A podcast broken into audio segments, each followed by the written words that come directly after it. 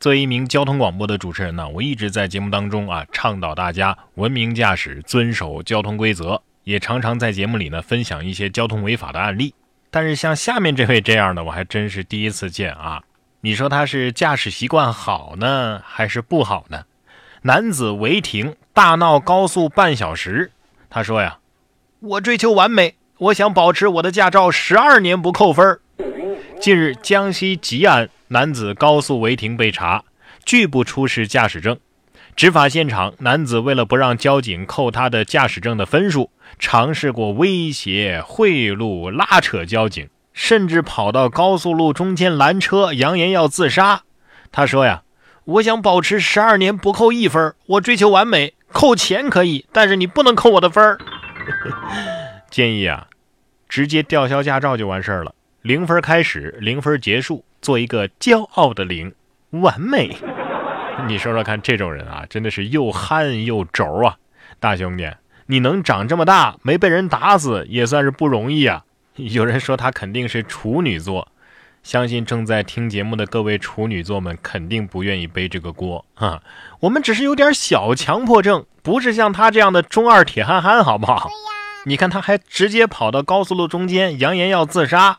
你说，如果他真的被撞死了，葬礼上怎么说呢？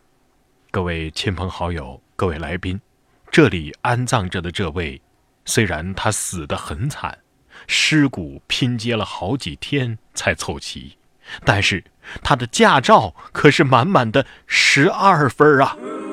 为了避免以后出现更多这样的铁憨憨，我觉得应该从教育入手，从娃娃抓起。像这样的熊孩子呀，就得好好教育。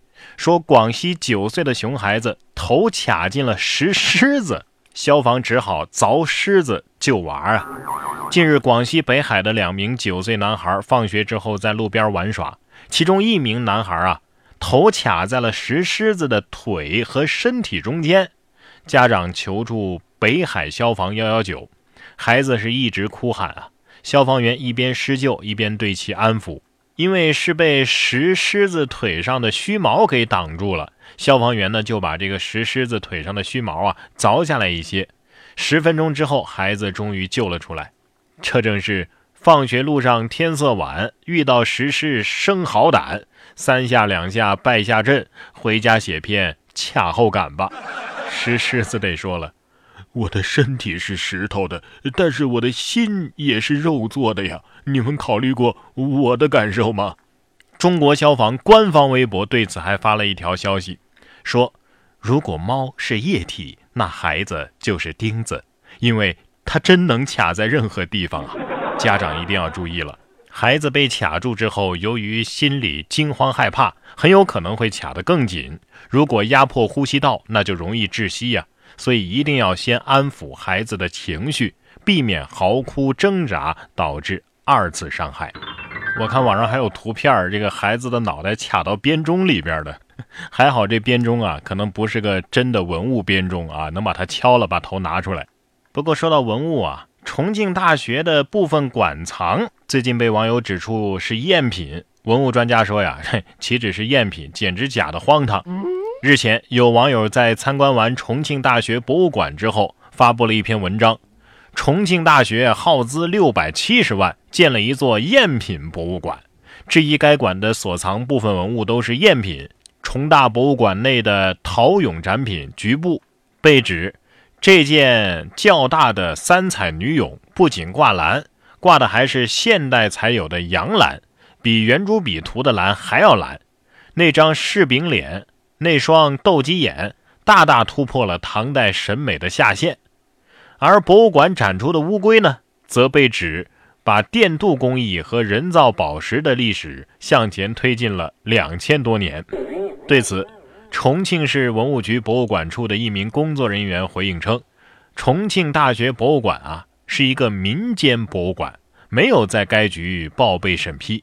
目前，重庆市文物局已经就此事介入调查。”十五号，捐赠者吴应奇教授的女儿回应说：“呀，网文的内容不实。她说呀，这次捐赠是无偿捐赠，捐赠前曾经要求先鉴定再捐赠，所有信息以重庆大学的调查结论为准。”哎呀，这博物馆要是请护宝锤进场的话，是不是就等于拆迁了？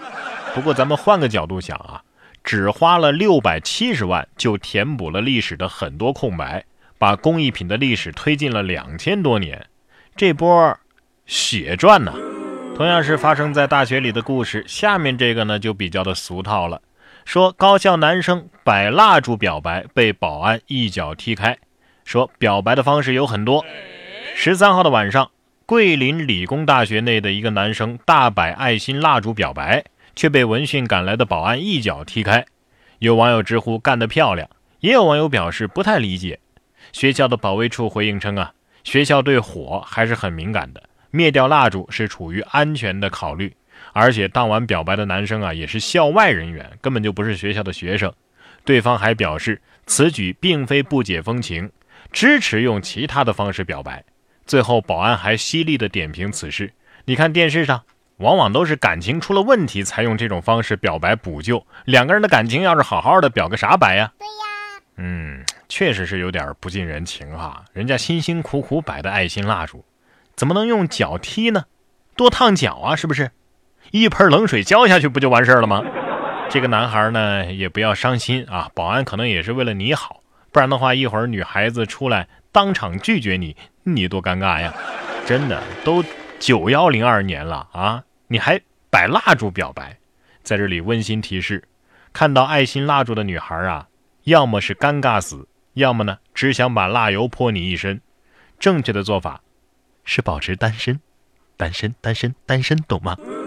不过单身的朋友也要注意啊，你的这个手机呀，咱们还是少玩少看比较好。现在已经出现了全球首例少女每天玩手机十个小时，然后变成了色盲。这是台湾省高雄的一个高中的女生，因为玩手机变成了后天色盲患者。她呀，每天玩手机超过十小时，夜里关灯看视频，随后多次过马路都看错了红绿灯。经过检查，女孩被确诊患上了蓝光诱发的后天性红绿色盲。